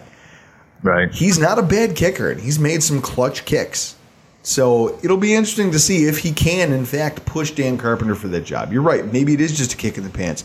But in reality, we're still just talking about kickers. I play real sports. Not trying to be the best at exercising. And that brings us to the next spot. Now, long snapper, we actually had last week we interviewed long snapper Reid Ferguson. Because I know him. He knew Chris growing up. He came onto our show, but it was a great interview and getting to know more about him. I think it speaks volumes that last season Garrison Sanborn, I mean, he's been our snapper, long snapper for the past couple years. He had no competition coming into training camp last year. This year, they decided to use one of our 90 man spots to bring in a second long snapper to compete with Sanborn. Yeah. What does that say about how the coaching staff looks at Sanborn's production and what they hope to get out of that position? Well, you know, the field goals that we missed last year, you, you can probably attribute some of that on Sanborn. Maybe not, I'm going to say mostly on Carpenter, but, uh, you know, the snaps were, they weren't consistent. I mean, Garrison Sanborn has been a mainstay for quite some time with the Buffalo Bills, but, you know, maybe he's becoming a little stale in this game. And Reid Ferguson's maybe that guy just like Carpenter, maybe needs a kick in the rear end, and maybe he could get dethroned. Uh, you know, Chris, I know he's your buddy and grew up with him. I don't know if he can beat out Sanborn, but I, I, I definitely like the competition. I think competition makes us all perform be- better, whether it's professionally, whether it's in business, whatever. You know, anything. You can always push yourself to new limits when you have competition. I'm hoping he does beat out Sanborn. That way, I have Uh, a roommate and we have a third contestant on the Rockpile report. What I'll Yeah. say is this: I I agree with you 100. percent I actually wrote it when I was going over my notes. I think that this position is better going into this training camp specifically because there's actual competition. You said it. Competition brings out the best in everybody. Right. What was Buddy? You know, Buddy Nix said it, and then Whaley kind of you know parroted it as he came on and as he took over as GM. You want Yeah. competition. When you're a bad football team, what do you do? Is you just keep bringing in guys. You keep throwing bodies at a position. You compete, you compete, you compete because somebody is going to rise above the rest. Yeah, it, is true. And honestly, uh, you mentioned the name Buddy Nix. I really miss that guy. I, I, honestly, I'm so glad we have Whaley as our GM, but the interviews with Buddy Nix were just classic. One of my favorites was he has a quote, and he was just like, "Oh, somebody asked if his uh, oh, somebody asked how he felt about something and whether something hurt Oh. his feelings or not." And he was like, he goes, yeah, he goes, but this is football. He goes, nobody cares about my feelings. He goes, hell, I go home and talk to my wife. She doesn't care about him either. Yeah. I, one of my favorite Buddy Nix quotes was they were interviewing him about when he hired Chan Gailey. And, you know, of course, there's some disdain amongst the Bills reporters. And he was talking about, I must have got about 30 phone calls wanting his job and begging for an interview. He's like, don't think that you can't fill a coaching job. Oakland gets a lot of phone calls. And he's like, I'm sorry I said that. I shouldn't have said that. See, that's I liked him because it was refreshing. Some guy who was just going to go out there and talk. Well, he was a straight shooter, and and you know he reminded me of one of my favorite, some guy I honestly admire in business.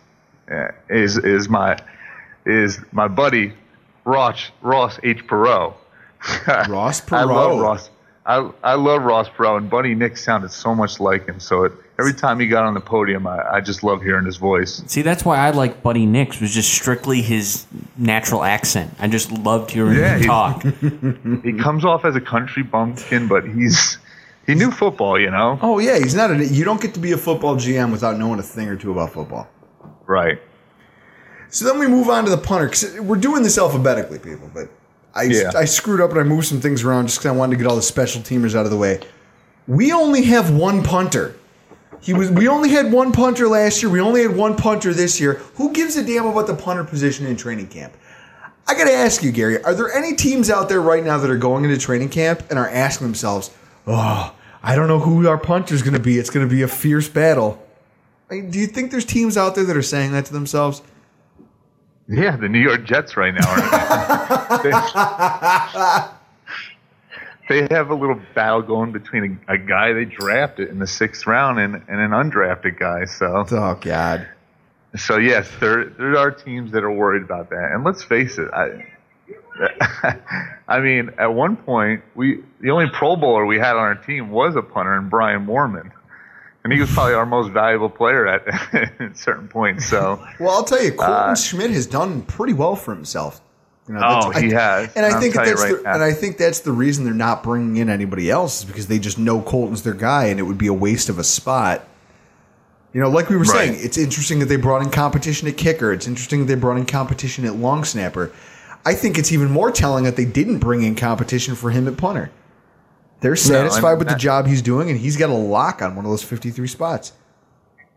yeah, and you know what? And I think that should, if if I'm Colton Schmidt, you know that that just reassures me that the coaching staff and the front office have entrusted me with this spot, and really now it's up to him to just go out there and play. You know, there's nothing that there's nobody breathing behind his neck. And uh, you know, like I said, competition brings out the best, but obviously he's earned the right to just be the sole punter on that roster. And in the case of the New York Jets, you know how you're talking about competition, the cream rises to the you know, the cream always rises to the top. So do turds. So do turds. Just remember that, Jets fans. Just remember that. Now, we're going to get to one of my favorite topics and one of the main reasons I wanted you on this show. The linebacker position heading into training camp. Eric Striker.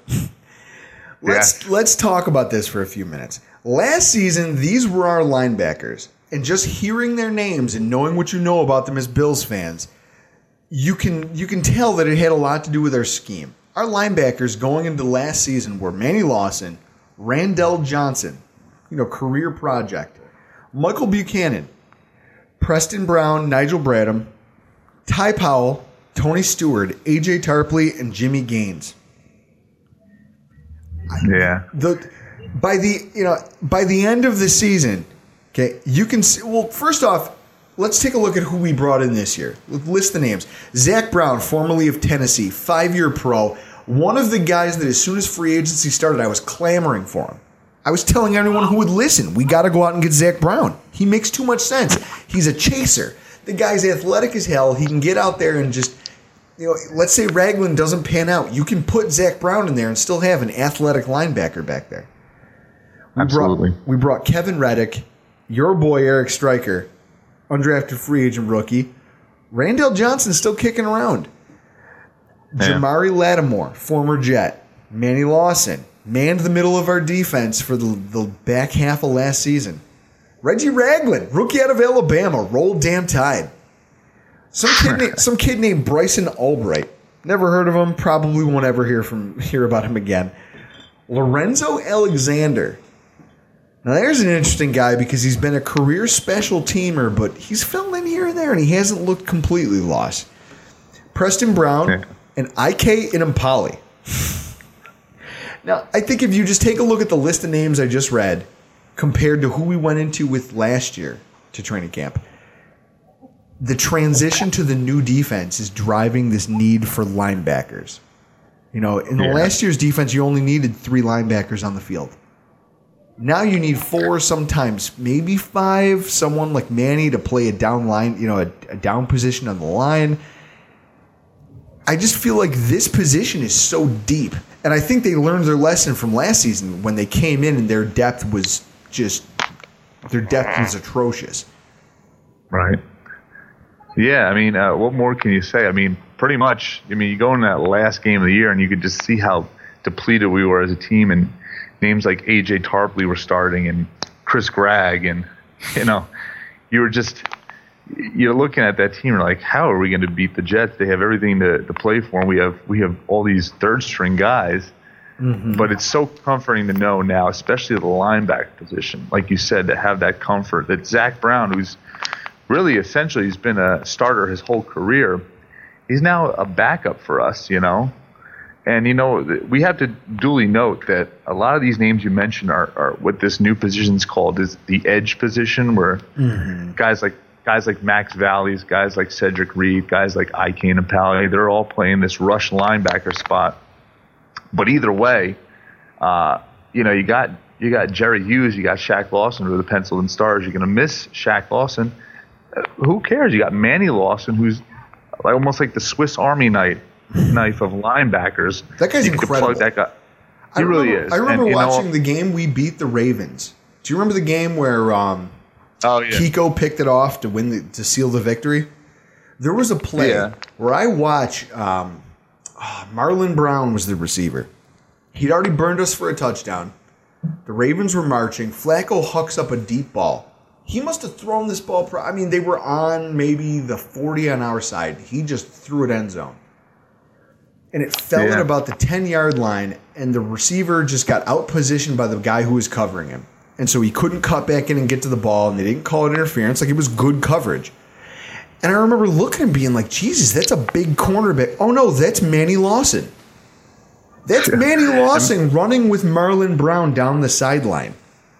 Yeah. What the you hell? yeah. I mean, Manny Lawson's a freak athlete. I mean, this guy has a 40 inch vertical. You know, and you got to remember in the combine he ran a 4.43. That's that's just as fast as what Sammy Watkins ran. Uh, you know, just or actually, you know, you got to think that guy he outweighs Sammy Watkins by over 30 pounds. So he's just a freak athlete. Um, I was so happy when we picked him up in 2013. You know, especially the price we got him at. I thought that he was a complete steal. Mhm. You look at his tenure with San Francisco, his ten- tenure with uh, Cincinnati. He always started, uh, and he's been kind of this uh, reserve role for the Bills. But you know, he's really he does everything for us. You can't you can't ask for a better pro than Manny Lawson. Not at all. I would challenge anybody out there, anyone who's listening, to get in the ring with me and try to argue that our current crop of linebackers isn't deeper and more talented than last year's. Here's the deal. I'm the best there is, plain and simple. I mean, I wake up in the morning, I piss excellence. Yeah, There- there's no question about that. So we're going to move on to the quarterback spot. Now, as you alluded to earlier, you know, we're pretty much set. I mean, Tyrod Taylor, if he takes the next step, it could make our offense lethal. I think the interesting part behind all this is that this morning I'm driving into work and I'm listening to WGR 550. It's our local Buffalo sports radio station. And Howard Simon said it. This might be the first Bills offseason in years where there is no quarterback competition. So, yeah. Can you remember the last? who was the last quarterback Kelly Holcomb to just go into an offseason and everyone was like, "This is our guy." Gibran Hamdan. Oh my ah. god. Travis Brown. I Ryan mean, Brohm. if you really uh, you know it's funny man you mentioned that. Someone posted up on i think it was facebook or, or twitter. It had uh, the presidential ballot. It had hillary clinton a box for her and then of course donald trump and then on the bottom it said jp losman. With the check. I mean, I mean, honestly, I don't know. I mean, we had one year where, where Fitz was the clear cut starter. We had one year where Trent Edwards was supposed to be the man. But after those seasons, both those names fizzled out real fast for Bills fans. So, yeah, I mean, Tyrod Taylor, you can't ask 20 touchdowns, six interceptions. You can't get much better than that, the quarterback position. He's He's almost mistake free type of football. He has got a, a nice cannon. It seems like him and Sammy really have a good relationship going. Uh, and if we could get him locked up and if he could continue to produce and be more comfortable in this offense and really open up the playbook, Tyrod Taylor is going to be rewarded with one of those big deals that we've been seeing a lot of these quarterbacks get. See, I'm not so much worried about that. What I look at is when I'm taking a look at this, you know, I take a look at what we have on the on this, you know, on our roster right now at, at the quarterback position. I'm a little concerned that we don't have four quarterbacks because I don't want Tyrod taking a ton of preseason snaps. I really don't. I don't want him exposed to hits. I don't want him exposed to any unnecessary any unnecessary contact. Let EJ go out there and do that. Let Cardale Jones go out there and cut his teeth at the NFL level. Captain Cardale Jones. 12 gauge. 12 gauge Cardale Jones. I worry about the depth at this position. I mean, I think when you look at we coming into this year, Cardale Jones, EJ Manuel, Tyrod Taylor. Last year we came in Tyrod Taylor, EJ Manuel, Matt Cassel, and Matt Simms. Matt Yeah. Simms played one game and he was One of awful. the all-time great preseason throws ever against the Lions, where he threw it like 15 yards behind him. Dude, I watched that game. In fact, I met my girlfriend at that game. My current girlfriend. Okay, I went to that game. Wasn't dating her at the time, but bumped into her with she was with a bunch of her friends. I was with a bunch of my friends. Bumped into her, and she's like, "Oh, so what do you think about the game so far?" And I just remember just I had been drinking, and I just started laughing my balls off about how bad it was. I'm like, "Are you really trying to have a conversation with me about the game? The game is a mess because our quarterback, this Matt Simms guy, doesn't belong in the NFL." And sure enough, where is he? He's not in the NFL. He's not Yeah. not even in the AFL. I think they brought it. Did I mean Gary? What do you th- what do you think? Did they bring him in for that one game just to see if he had anything, or did they bring him in just so that nobody got hurt? Uh, you know, I'm sure that uh, Phil Simms placed a phone call in the Rex. Hey, do my kid a favor. You know, he needs some shine. Can you can you play him for this one last game? And uh, you know, Rex being the generous guy he is, yeah, we'll play him. I can't. You know, I, I it may have went down like that, but no, I would like to have more bodies. You're absolutely right. It def- it definitely worries me. I don't think Tyrod's going to play a whole lot, um, which is good. But I'd like to get maybe one more body in there. I mean, I think Jimmy Clausen is still available. I know he. I'm not saying he's he's going to make the team, but I'd like to get another guy in there where you know we could give some of these other guys reps and. Uh, Well, that's you know, what I'm saying. Well, exactly like what you're saying. I'm looking at positions where we're, we've got so many guys that I don't even know some of the friggin' names. Like kicker. Well, no, because at cornerback, look at there's multiple positions. Cornerback, we loaded up on known commodities. You know, they went out and got guys who knew how to play in the at the at an NFL level. Right. Then you look at some of these positions, like I don't know, you got a guy like Max Valles. What is he actually going to bring for you? You know what though? I'm telling you this right now. You might be really shocked to know that Max Valles might be a really good pickup for our team. I mean, keep in mind this is a guy that came out of the University of Virginia. Keep in mind he's the youngest guy on our roster currently. Mm-hmm. He, and he came out, you know, in 2014. Uh, he had nine and a half sacks. He came out his redshirt sophomore year. So he's still developing as a player, and he came in with nine and a half sacks, a bunch of batted balls. Uh, I wouldn't sleep on Max. He's been quite quiet, but I've been keeping my eye on that kid for a while. You're telling me not to sleep, but I've already gone to bed, so I can't. Oh hear you. wow! it's because he's not, I've already gone to bed. I can't hear you. Just because he's not a, a roll tide player. Oh no! you know? Just because he's not, not even because he's not from Alabama. He's coming from a program that has no pedigree. Yeah, he play well. What and he plays no real competition. If you do, if you come from some D one school that's barely a D one football school, okay, your basketball Whoa. team might be great, but if your football team is barely D one, I don't care what your stats were because odds are you're playing teams that don't matter. That's Well, great. If Alabama, you're- if Alabama got to play Virginia every year, what do you think that game would look like? But but you're saying his you're saying his competition is not good. He's going up against Clemson. He's going up against Florida State, Miami. Okay, know, so, these are not- so what I want to do is I want to see how he looks in those games because you know what I you know what I see when I watch those games. I don't see any highlights of Max Valle. I don't see any of his highlights. You know what I see is Clemson just dropping bombs on, onto, onto Virginia as they walk home with a victory. like I said, he, he is the youngest player on the roster. The development of that kid, uh, he you know he might not be a roster spot guy, but the Bills are definitely keep him around the practice squad and and uh, put on the put on the Louisville tape. You'd be really surprised to see how well he played that game. I have to point something out that Chris brought up to me. You love talking about the tape. It's always about the tape. You're like, watch the tape. Well, that well, that's you know that's what it is. You know, a lot of these other people that go back and forth on me with Twitter, they always want to show point out what Pro Football Focus says or what CBS Sports says. But I always say the tape tells a different tale. You know, uh, I got into it with some Jets fans over Darrelle. We had this big Darrelle Revis versus Stephon Gilmore debate. I don't know if you heard, listened to it, and they were telling me, "Oh, but look at it. He has the lowest completion percentage, and uh, this and this and that." I said it's it's pretty easy when you're Darrelle Revis not to get the ball thrown to your side when you have Antonio Cromartie and Marcus Williams on the other side. Now try Yeah. being Stephon Gilmore when he has Ronald Darby on the other side. It's a hard choice for a quarterback to choose whether he's going to throw it against Ronald Darby or Stephon Gilmore. So, of course, Stephon Gilmore is going to be tested a lot more than Ronald Darby. Get out of here. Just go. Are you shooing bums? I don't want to hear. You, I don't want to hear. I think Gary, this is fun. No, no, I'm here. World Star? Was that no, a, we're good. Was that a World Star moment? Some kid just rolled up.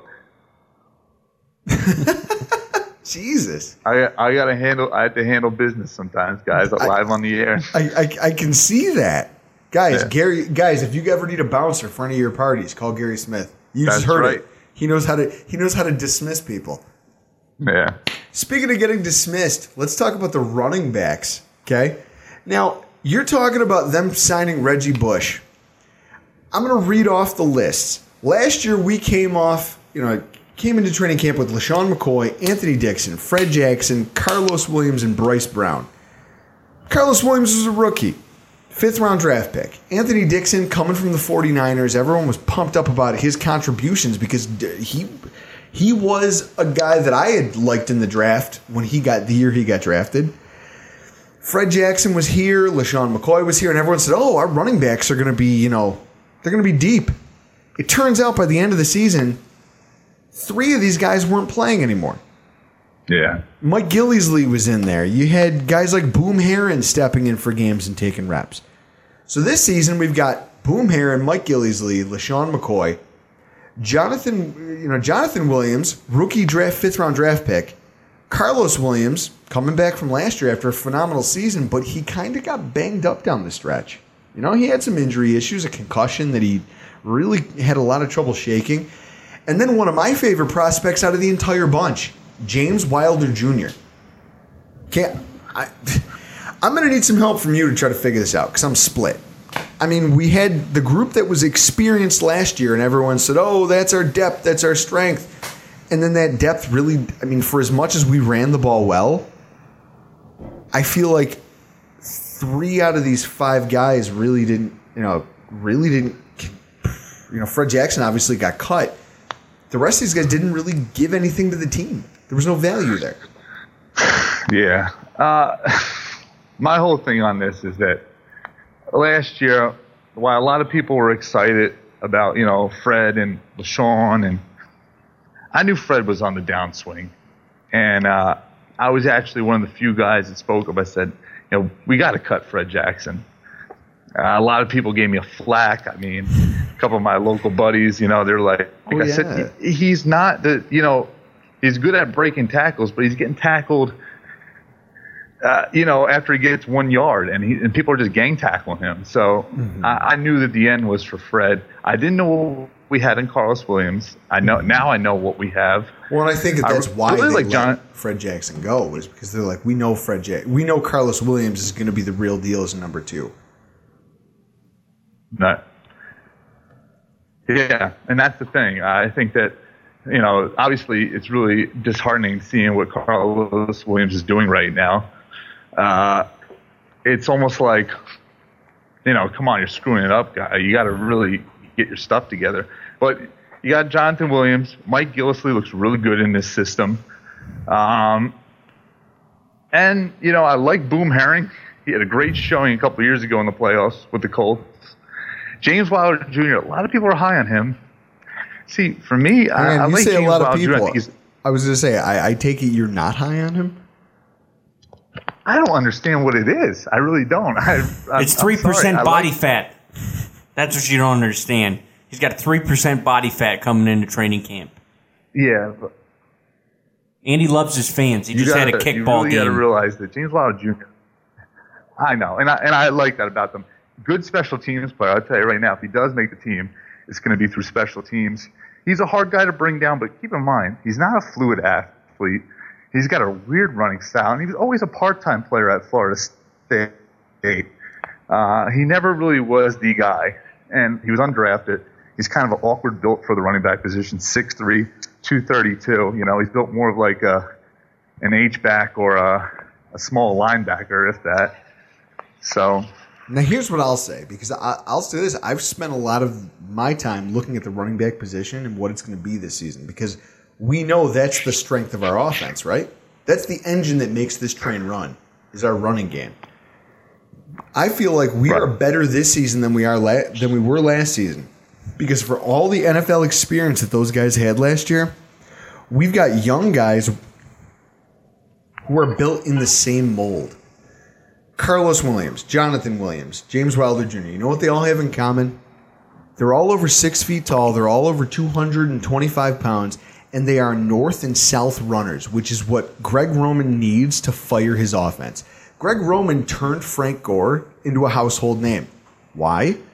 Because he knew that Frank Gore had one direction, and that was to lower his helmet and run forward. But when he made that one cut and went, he could do it with impact. All three of those guys can do that well. Now, the thing I like about James Wilder Jr. is that I think above Carlos and above Jonathan, James Wilder Jr. is a much better special teams player than either one of those guys. So if I want anybody on the team as my running back three, Mike Gillislee, Mike Gillislee is okay in this system. You're talking about how he's good. He's a guy who cannot run between the tackles. He can't. He averages one to two yards per carry. When he can get outside the tackles, he has enough vision to kind of stack block on block on block and get long yards. But how often does that really happen? You know, he's got a lot Well- of highlight plays, but if you f- look at all of his carries in a Bills uniform, that probably accounts for less than 20%. I get that, but here, here's where we defer, you and I, Drew, is that given the situation last year, McCoy went down, Carlos Williams went down. I'd be really sad to find out that James Wilder Jr. is the guy who's toting the rock uh, during the season. I would think that it'd be a nightmare for us as being a running team. He's not as good as he is on special teams he's not good enough to deem that that spot's worthy as far as playing time on the field. Because let's face it, we had Boobie Dixon on the team last year, who's a good special teams back. When both those guys went down, Boobie wasn't the guy getting his name called to play in place of that. Same thing with James Wilder Jr. He won't be the guy. Touchdown Mike will be the third back on this roster. Either him, Jonathan Williams, or possibly the signing of another running back. Oh, I see four. I, see us carrying four. After last season, there- what happened with McCoy and everything else, But I we might have to get rid of we might have to get rid of a fullback, Mm-hmm. and you know we're definitely have to get rid of another uh, one of the kickers too. It has to be one kicker on that roster. I'll tell you this. I I'm going to make a bet with you. Uh oh. I will fulfill it when the 49ers, you know, when the 49ers play here in Buffalo and you come here to watch the game. We're going to make a bet, a gentleman's bet right now. James Wilder Jr. makes the 53. If he doesn't, and your boy Mike Gillislee makes the roster above him, I will buy your first drink. It's a deal. I say Gillislee over Wild. Right, well, I'm, And I like Wilder. Get me, don't get me wrong. I, I'm not a Wilder hater. I just think that touchdown Mike, he's a home run threat, and I think the Bills really saw a lot in him last year. So you're right. I'm going to go with Mike Gillislee all day on that. All right, well, the bet is made. Let's move Florida on. versus Florida versus Florida State. Let's move on here. Safety. The safety position now is one of the positions that I'm kind of down on this season. I'm looking at last year's roster, and it, I mean, you look at the names Aaron Williams, Corey Graham, Duke Williams, Jonathan Meeks, who, to be honest, I don't even know why he's still here. He doesn't get to play that often. He's never made a single meaningful play in a Bills uniform. Kenny Ladler. Kenny Ladler was he's out of Vanderbilt. The guy was good at Vandy, but he's he just hasn't done anything. Bakari Rambo had a nose. He single-handedly won us that Jets game. Wesley Miller and Dion Broomfield. Again, I don't know what the hell your name is. I have no reason why. I, you know, I don't. I don't have any reason to commit it to memory. Then I look at the Bills roster this year. Jonathan Dowling. Okay, he was here. You know, he's a two-year pro. Corey Graham is obviously our starter. Aaron Williams, obviously our starter at safety, barring his health. Jonathan Meeks, again, he still manages to find a roster spot. Duke Williams, up, down. It, you know, the, the guy's whole career is an enigma. I don't know where he's going to go. But then we brought in Colt Anderson and Robert Blanton. Now, we're not stacked with talent at the safety position heading into training camp. And I think it's one of the weaker position groups on our entire team. But the only surefire starters we had coming into camp last year were Aaron Williams and Corey Graham. I mean, would you agree with me on that? I would disagree. I think Robert Blanton is a is a quality safety that we picked up in the offseason. Oh no, I'm saying last season. Last season we only had Oh, two last bona, season, last season we only Yeah. had two bona fide starters coming into training Yeah. camp. Everyone else was kind of a question mark. Yeah, you're year- right. And and I even have it here in my notes. The the addition of Blanton, I was so pumped when I saw that because I remember watching the Vikings play with him when he was their starter. The only reason he got demoted, have you seen how good Harrison Smith is? That oh, kid Oh, is absolutely. that kid is amazing. So He's a monster. he lost his job when Harrison Smith got drafted. Well, they actually got drafted the same year, so. Um, well, when Harrison Smith really kind of owned the role, Robert No, Blanton well, took over. he- He, was a starter for one happened. season. Robert Blaine actually played side by side with Harrison Smith. Um, the problem is, is that what happened was that Robert Blanton was getting uh, he was getting a lot of the play though when when Harrison Smith or one of the other safeties would go down. Uh, but he's a quality starter. No, make no doubt about it. You know, like I said, I'm not the guy who lives and dies by Pro Football Focus, but he got positive grades in the run and the pass from Pro Football Focus. Uh, and you know, like I said, with the given situation with Aaron Williams, it's nice to know that you have a guy who has a lot of starts underneath his belt and who plays the game pretty well. You know, especially he's all, he's another one of those. Uh, you know, you look at Corey Graham, you look at Aaron Williams. Those guys are con- converted cornerbacks to safeties. Mhm. Robert Blanton's the same thing. When he played for Notre Dame, Mhm. he was a cornerback. You know. No, absolutely. And you know what? That's what I think it comes down to is we've added another potential starter. We've added to the depth. It's almost like the linebacker position. You know, I'm impressed with Whaley this offseason. He realized the fact that we didn't have any depth last year. So when our starters went down, we had nothing. We got exposed. Bakari Rambo, for you know, the fact that he's not on this roster speaks volumes to the fact that he couldn't cover worth a damn. No, he couldn't. And you know, people get so enamored with his interceptions, but the bottom line is this: is that he was not a good safety. Didn't like to tackle. He, uh, I mean, just play that that game with the Jets, and when he he had the angle on Chris Ivory, completely scared to hit him, and then he got outran by a back that weighs 30 pounds heavier than him. you know, he was. I'm just like, how is this guy even? Uh, you know, I have a roster spot, and that's when I really said, "Man, I'm missing Aaron Williams." But, but here he- we go. You know, Aaron Williams. We don't know if he's going to be Well, exactly. able to. And I think that bringing in Blanton was the band aid for the Aaron Williams situation. Because if he goes down, now we have a serviceable starter to slide into the roster. So we're going to talk about one of probably one of the biggest black marks on our entire roster right now, and something that's really, I mean, it's going to keep me up at night from week to week. The the offensive tackle position. Last year, we only came into camp with four tackles. Cordy Glenn, Cyrus Kouandjio, Seantrel Henderson, and some guy named Tyson Chandler. He was a rookie. This year, we're coming in with Cordy Glenn, fresh off his contract extension. Seantrel Henderson, he's going to start on the pup list because that guy cannot, he can't practice. He's coming off of the Crohn's disease. You know, he he has no shot at competing for a starting job on this roster. Cyrus Kouandjio, who was once referred to as Venus de Milo by his position coach, a rookie named Marquise Lucas, Chris Martin, some guy named Justin Renfro. Both of those guys are you know second year pros, and then Jordan Mills, who finished the season as our starter. I mean, this is such a tough position because it's a critical one at the end. Like when you get to the NFL, you have to have good tackles, right? And we don't. We just don't have it. We've got two guys on this list of 2016 starters who might actually be able to start an NFL football game and be successful. Two.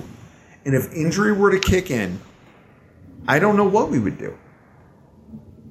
Yeah, I mean, uh, do we have Louis Vasquez's number on speed dial? I mean, it seems like that that should have been a no-brainer this offseason to give that guy a call. I tell you right now, if you could morph Jordan Mills and Seantrel Henderson into one tackle, you'd have a good pass blocking tight end and Sean. I mean, a good ta- pass blocking tackle in Sean Henderson, and a good run blocking one in Jordan Mills. But it seems like those guys are just they're not they're deficient Mm-hmm. in one area, and, and it's and it's a big deficiency. Uh, Cordy Glenn is the man; he's the cornerstone.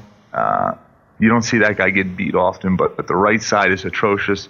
And Drew, can you put in a can you put in a phone call to your boy Cyrus Kouandjio out of out of Alabama and, and light a fire underneath that man's ass? I mean, come on. I was so pumped when we drafted him. I almost So bought his was I. jersey. I almost bought his jersey, and I'm so happy that I didn't because the guy just he has no get off. He has what no it is feet. is that what it is is that, and that's the knee injury. Everyone Well- said, "Oh, and that's he was supposed to be a first round pick, and he fell to the second round." But the reason Right. he fell to the second round was because of that degenerative knee issue, and people said, "Hey, this could be something that either gets him a shortened career or no career at all." But the Yeah. Bills kind of rolled the dice on him, and I hate to say it, but I think at Alabama they wore the tread off him.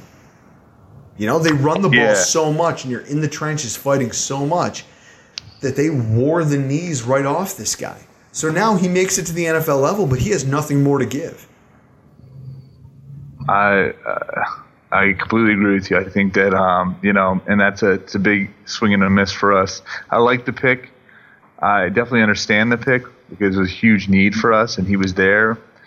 You know, first round talent, but unfortunately, you know, we see this time and time again. We we see uh, the the Dolphins are going through right now. Jay Ajayi uh, was a highly talented running back out of college, and then you know the thing came up with his knee, pushed him all the way down to the fifth round. Cyrus Kouandjio at one point was considered the best tackle coming into the draft, and then these knee issues popped up, and sure enough, you saw a bunch of other names go ahead of him. So, and I don't think his career will ever get off the ground because of that issue. He can't bend his knees, guys. No, exactly. So I'll say this: considering the fact that we have two, only two starters at this position, and then a bunch of guys who I, if they were starting, I would just be on the edge of my seat watching that position the whole game. I have to say that we are way worse at this position. Oh no! We suck again! Yeah, I agree with you on that.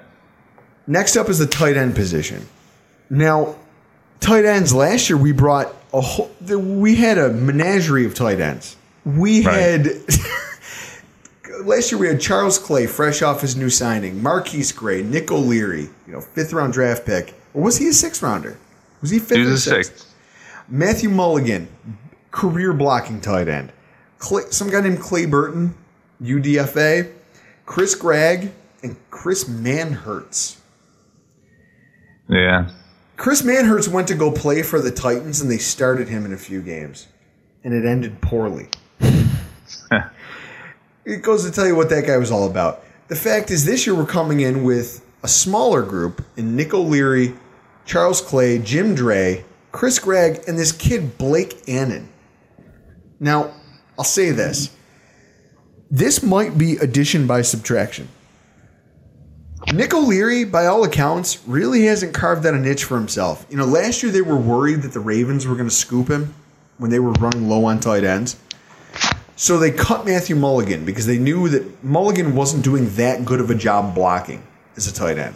And they just didn't want to lose O'Leary. But by all accounts, O'Leary hasn't done anything to stand out from the other group of tight ends. Jim Dray is a seven year tight end. He's been in the NFL for a long time. He is your the epitome of a run blocker who can occasionally catch the football. He's caught he's caught a couple touchdowns in his career. He's you know he's caught the ball well when it's thrown to him, but that's not what he's asked to do. He's asked to come in and be a run blocker. Chris Gregg, kind of the same role, except he hasn't really found a niche on offense. Charles Clay's really the only offensive threat out of all these. I think the wild card is Blake Annen. Blake Annen, you talk about him, he's a guy who, by all accounts, through minicamp and OTA, he's OTAs, he's fast. The guy's a lot of get off, and he's got size that makes him a matchup nightmare for safeties and linebackers. I mean, what do you think about these guys? Uh, because you know what? Every year, the Bills, uh, and especially Bills fans, we we get this fairy tale player that we think is going to come here and light the world up. You know, whether it's our Martin uh, niece or Derek Rogers. you know, I remember that dude. I remember uh, who was it? I had a man crush on this guy who he was like three hundred and seventy something pounds. He was almost oh, four hundred. Michael Jasper. yeah, Jasper. I watched like watching him playing college football was incredible because he was just the biggest man on the field, so he could just bully people. I met him. I met him at the draft when we drafted EJ Manuel, and he was probably the largest guy in the room, no doubt about it. He, I mean, I have a picture. He makes me look like, uh, like I'm, a, you know, a teen that hasn't gone through puberty yet. Oh yeah, no, Michael Jasper was a huge man. But so you're thinking that Blake Annen is this year's Michael Jasper? Yes, absolutely. He's this year's Derek Roger, Michael Jasper. The list goes on and on. Okay, so then I guess by comparison, do you think last year's tight end class, because it had more bodies at it, was better than this year's? Yeah, but you know what? I don't consider quantity to be quality. So, so do you think we have more quality this year? I say it's a wash because we still got Clay, Gregg, and instead of Matthew Mulligan, we got Jim Dray. No, no, you know what? I'll agree with that. I'll agree with you on this. I won't fight you on it, Gary. How could you? Right. I mean, it's. and then the last group, the last group that we're going to talk about, and it's probably the most out of all the position battles that are going to happen during camp this year. It's going to be the most interesting to watch. Is the wide receiver group.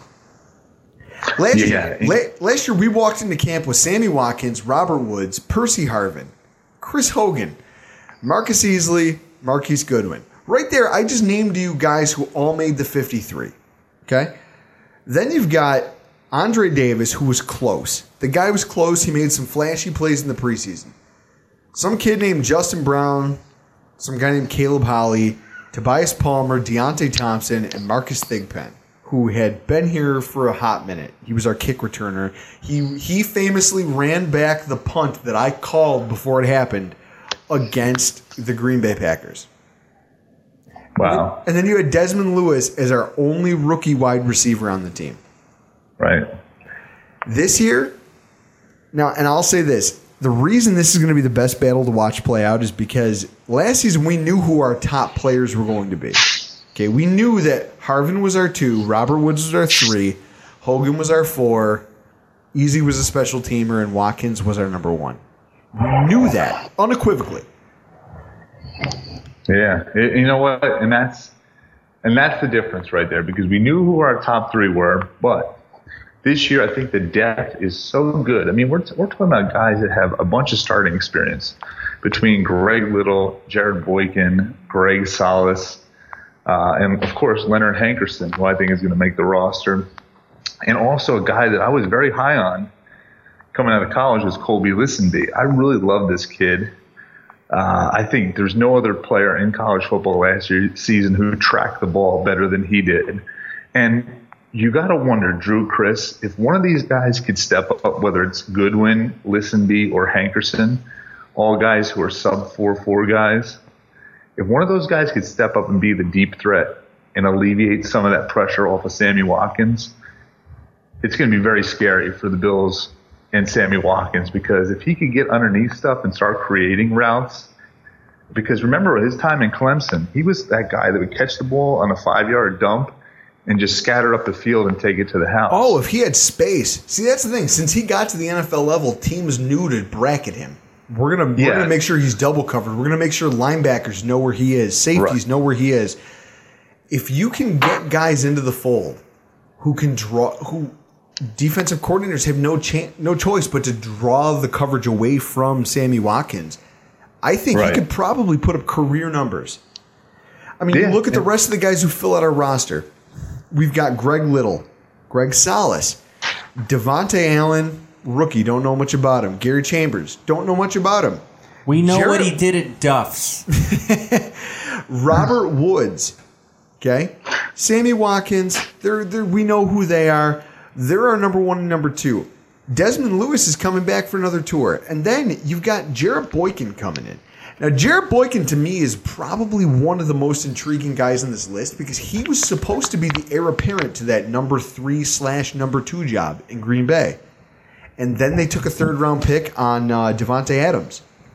And Right. he just kind of he was the forgotten Jarrett Boykin was the forgotten man.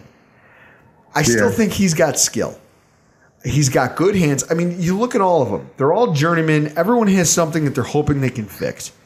Boykin, you know, Boykin had his role. And then he got beat out. You have Hankerson, who's been all over with different teams. Greg Little, he's a physical specimen, but he just his hands fail him when it matters. Maybe a change of scenery is good for these guys. I mean, look at what Greg Salas did when he got cut by the Jets. We picked him up. We brought him in for our last two games. He might have won us that Jets game. If you look back at how many catches for first downs that guy had, he might have won us that game. Yeah. To the to the to the note of Greg Salas and Leonard Hankerson, those guys were it was never a lack of talent. In fact, it was injuries. Remember, Hankerson was the number three wide receiver in Washington, and he actually did really well for RG three. Mm-hmm. Shanahan and company. And then he signed a one year deal with the Falcons last year after his contract expired with the Washington Redskins. And he was their, once again, number three wide receiver. And he wound up on IR. They put him on injury settlement because he wanted you know, obviously play. And he got picked up by the Pats. Now, he couldn't pick up their complex playbook. You know, I remember Chad Jackson, he couldn't pick it up Oh. I was going to say Chad Johnson. That's the epitome of when you know Chad Johnson can go to most teams. T.O. can walk into most teams and play football. Right. That's how complex the Patriots' offensive playbook is. That's why they're a dynasty. It's because they they have the most complicated offensive schemes. Defensive Yeah. coordinators just can never figure out from week to week how they're going to get attacked. And it's tough for players to buy into that, which is why I, I'm not shocked Hankerson didn't make it. I'm not shocked Ochocinco didn't make it. Right. But I think that I th- we can both agree, for as much as maybe we've disagreed on certain things throughout this podcast, that this year's crop of wide receivers is way deeper than last year's. I mean, you just look at the Absolutely. the, the The sheer is- experience, just the experience on the side of the guys we brought in versus who was here last year. These are all NFL players. You know, we're not talking one year, two. We're talking three, four, five years of NFL experience. These guys know what expected, what is is expected of them, and they're going to come out here and try to execute and win a job. Yeah, and you know what the, the crazy thing is about is that this is their last chance for Greg Little, Jarrett Boykin, Greg Salas. This is it. They they have a lot to prove, uh, and then also this is Robert Wood's contract year, so there's a lot riding on for this group as a whole. So, and and, and actually, the the time that Sammy Watkins is missing, I look at this as a blessing because one of these guys has to step up and be the man in that time. Absolutely, without a doubt. Him not being there, like I said, the, the, that's the reason I don't want a Reggie Bush in our backfield. I want these young guys to get. I want these other guys, these other names out there, to get touches because it's going to show us what we have and what we don't have. It's yeah, time but for you know what? to step up and take that thing is job. what- and I, I, I, Drew, this is the last thing I promise you. I'm going to disagree with it. If we bring in a Reggie Bush, he's a little bit different than any other running back we have on the roster except LeSean McCoy. He kind of brings that running back that you can line up in the slot that you could give a bunch of screens to. So I think he adds a different element to the traditional go up the gut or take it for a you know a pitch out play. Yeah. No, no, no. And you know what?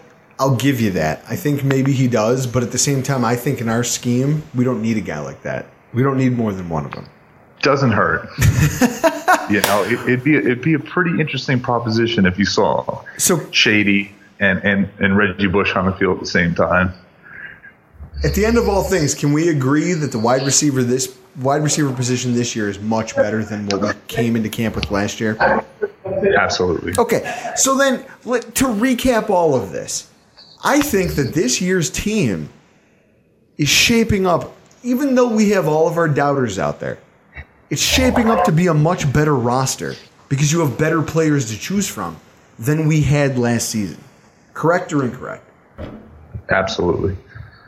Gary, there's nobody else out there that I would love like that I would love to debate this stuff with more than you because you get it and you watch you watch film the way I watch film. He watches the tape. The tape. When you put on the tape, gentlemen, and you see that Yokozuna is one of my top five wrestlers, then you'll know. you oh, know. Chris will be up until two in the morning watching Yokozuna now. You know what? I, I had a I had a strange feeling. I love it. So I had this had a strange feeling that this music was eventually going to come on. Yeah, oh, this is the absolutely. third time. So now here's here's what I'm going to ask you, Gary. What do you guys have planned for upcoming episodes of the AFC East Bros? Well, you know, we have the rankings episodes. We got to finish that up. We still got the tight ends and the edge rusher guys. Um, we're going to start getting the camp coverage. In fact, both Kyle and I plan on going to the respected training camps of both the Bills and the Jets together. So, Oh, so we're going to get the Bills fan perspective and the Jets fan perspective of what's going on in Correct. training camp. That's see now that's something I'd tune into. Guys, Yeah. why, why don't you why don't you give yourself a shout out and tell people where they can find your podcast? well, you guys look us up at Stitcher and uh, also on iTunes. We're the AFC East Bros.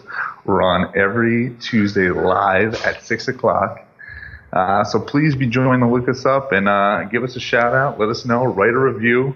Chris, you gave us a beautiful review. Uh, a little misleading, but it was a great Oh, a little misleading. I don't think it's that misleading. Well, your the reviews of your car wash are misleading. My Oh, here we- reviews now- of your now ta- we're podcast taking are not. Now we're now we're taking shots at each other. At the end of the day, Gary, I'm pumped that you were here and I appreciate you coming on our show. Guys, we got to wrap this up because this is the longest podcast we've ever done. I'm Drew Gear. That's Chris Kruger. That's Gary Smith. And this has been the Rockpile Report. For the ones who work hard to ensure their crew can always go the extra mile, and the ones who get in early so everyone can go home on time, there's Grainger, offering professional grade supplies backed by product experts so you can quickly and easily find what you need. Plus, you can count on access to a committed team ready to go the extra mile for you. Call, clickgrainger.com, or just stop by. Grainger, for the ones who get it done.